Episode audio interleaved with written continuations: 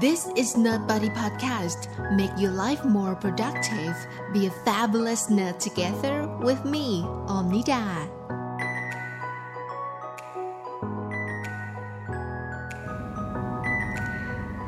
สวัสดีค่ะ ต้อนรับเข้าสู่ Nerd Buddy Podcast episode ที่ 13 ค่ะ วันนี้นะคะเราจะมาว่าด้วยเรื่องของความทรงจำกับบทเพลงที่เราเคยได้ยิน นะคะ เราสามารถที่จะบรรจุความทรงจำลงในเพลงได้ไหม หลายๆ คนบอกว่า ได้เคยมาแล้ว พอฟังเพลงเก่าๆ ก็นึกถึงช่วงเวลาตอนแบบว่าสมัยก่อนนะคะแบบสมัยมัธยม สมัยมีแฟนคนแรก สมัยไปเเข้าโรงเรียนมัธยม แห่งใหม่อะไรแบบนี้นะคะ แต่วันนี้เราจะมาพูดถึงว่ากรณีที่เราตั้งใจ ตั้งใจที่จะบรรจุ ความทรงจำลงในบทเพลง ก่อนที่เราจะไปฟังคำตอบนะคะ ได้มีโอกาสไปอ่านของออ่านบทความนะคะของคุณคริสโตเฟอร์เบิร์กลันนะคะจาก Psychology Today นะคะเขาบอกว่าเพลงหนึ่งเนี่ยมันสามารถที่จะกระตุ้นความความทรงจำเราได้นะคะทุกคนอาจจะเคยได้ยินเพลงเดียวกัน แต่ความทรงจำที่ถูกกระตุ้นขึ้นมา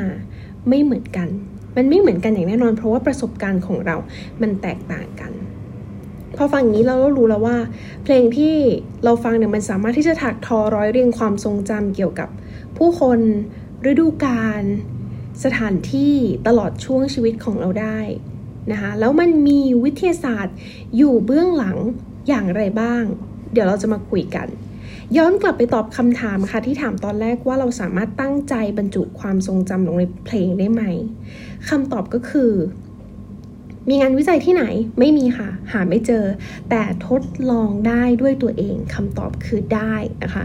ย้อนกลับไปเมื่อปี 2017 ค่ะออมได้มีโอกาสไปเรียนที่อังกฤษประเทศในฝันเนาะเพื่อศึกษาแลกเปลี่ยนเทอมหนึ่งตอนนั้นเรามี iPod ที่บรรจุเพลงของ The Beach Boys ค่ะไปแค่ อัลบั้มเดียว เพราะว่าจองตั๋วคอนเสิร์ตไปดูบีชบอยที่นั่นนะคะ กาดกจันนะคะว่าออมไม่เคยมีความทรงจำเกี่ยวกับเพลงของวงบีชบอยมาก่อนนะ ตลอดเวลาที่อยู่อังกฤษค่ะออมฟังเพลงอของอัลบั้ม Pet Sounds ของ Beach Boy เนี่ย ทั้งตื่นนอน นั่งรถไปมหาลัย เดินใน City Center นั่งรถกลับไปเที่ยวต่างเมือง จนกระทั่งถึงวันคอนเสิร์ต นะคะพอกลับมาเนี่ยทุกๆ ครั้งที่เปิดอัลบั้ม Pet Sounds ของ Big Beach Boy องก็จะเห็นภาพตัวเอง อาจจะเดินหลงทางอยู่ในเมืองลิเวอร์พูลไปเที่ยว Cavern Club นะคะเห็นภาพตัวเองนอนอยู่ในบังเบสไซต์ลงศพของของลอนดอน เห็นภาพตัวเองแบบตอนที่ไปรถทริปนะคะอยู่ที่เมืองบริสโตลหรือว่านั่งเครียดในในมหาวิทยาลัยของเมืองยอร์ก นะคะเพราะว่าไฟกลับโดนแคนเซิลกระทันหัน ภาพทุกอย่างมันชัดมากเลยค่ะเพราะว่าเราตั้งใจที่จะฟังเพลงอัลบั้มนั้นซ้ำๆๆๆพร้อมกับเหตุการณ์ที่มันเกิดขึ้นแล้วมัน work เพราะว่าเราดูตัวอย่างจากประสบการณ์ในอดีต เพราะว่าเรารู้ว่าเพลงมันสามารถบรรจุความทรงจำได้ เราก็เลยลองดูว่าถ้าเราตั้งใจมันจะทำได้ไหม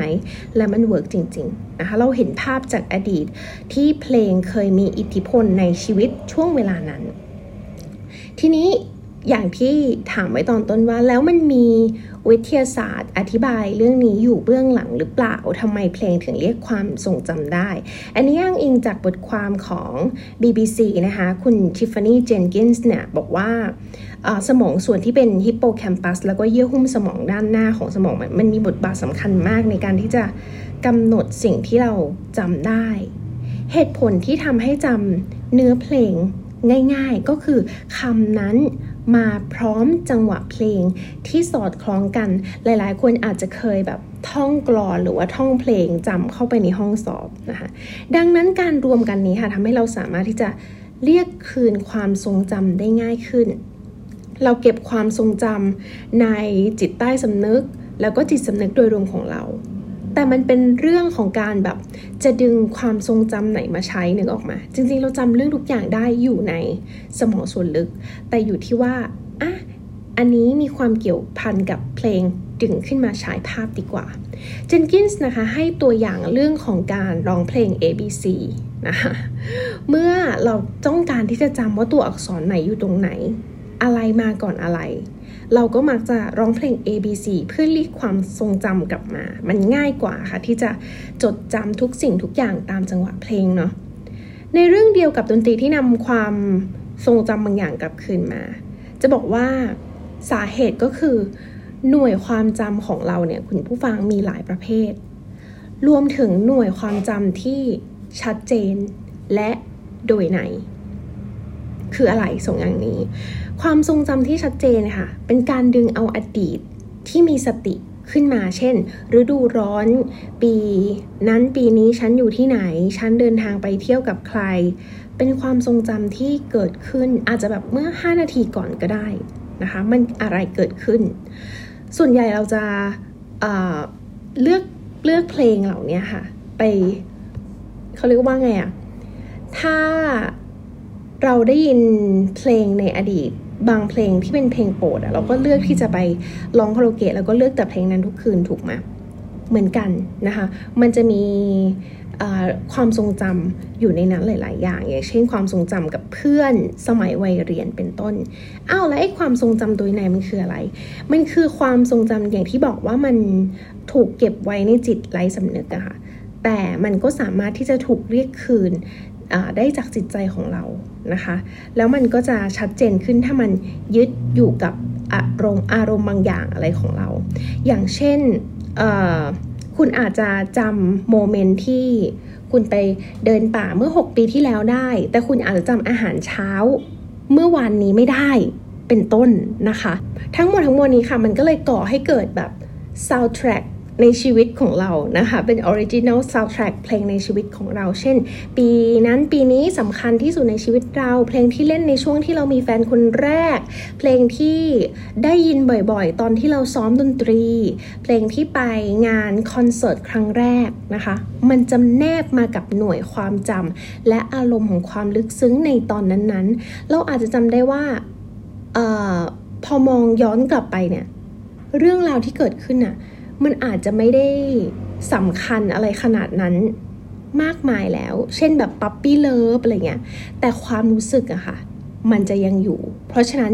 มันก็ยังคงเป็นความทรงจำที่ล้ำค่า แม้ว่าเราจะมองว่า โอ้โห ฉันไม่น่าชอบคนนี้เลยเนี่ยในอดีต แต่ความทรงจำที่มันถูกยึดอยู่กับเพลงเนี่ย มันยังอยู่หลาย ๆ ครั้ง มันก็เลยทำให้เราเกิด moment แบบนี้ขึ้นนะคะ หวังว่าวันนี้ คงจะตอบคำถามที่ใครหลาย ๆ คนสงสัยหรือไม่สงสัยเลยก็ไม่รู้นะ แต่เราสงสัยเองเราก็เลยไปหาคำตอบมาให้กับคุณผู้ฟังทุกคน เราสามารถตั้งใจบรรจุความทรงจำลงในเพลงได้ไหมคำตอบคือได้พิสูจน์มาแล้วด้วยตัวออมเอง เพราะฉะนั้นตอนนี้คุณผู้ฟังอาจจะ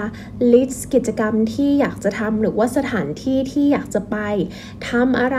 กับใครมาสักสองสาอย่างนะคะ แล้วก็ลุยเลย แพ็คกระเป๋าไปพร้อมกับอัลบั้มสักสองสามอัลบั้มที่เราอยากจะบรรจุความทรงจำเอาไว้ในนั้น แล้วก็ลุยเลยค่ะ ขอบคุณที่ติดตามเนยไปที่พอดแคสต์ในวันนี้นะคะ ขอบคุณค่ะ This is Nerd Buddy Podcast. Make your life more productive. Be a fabulous nerd together with me, Omnida.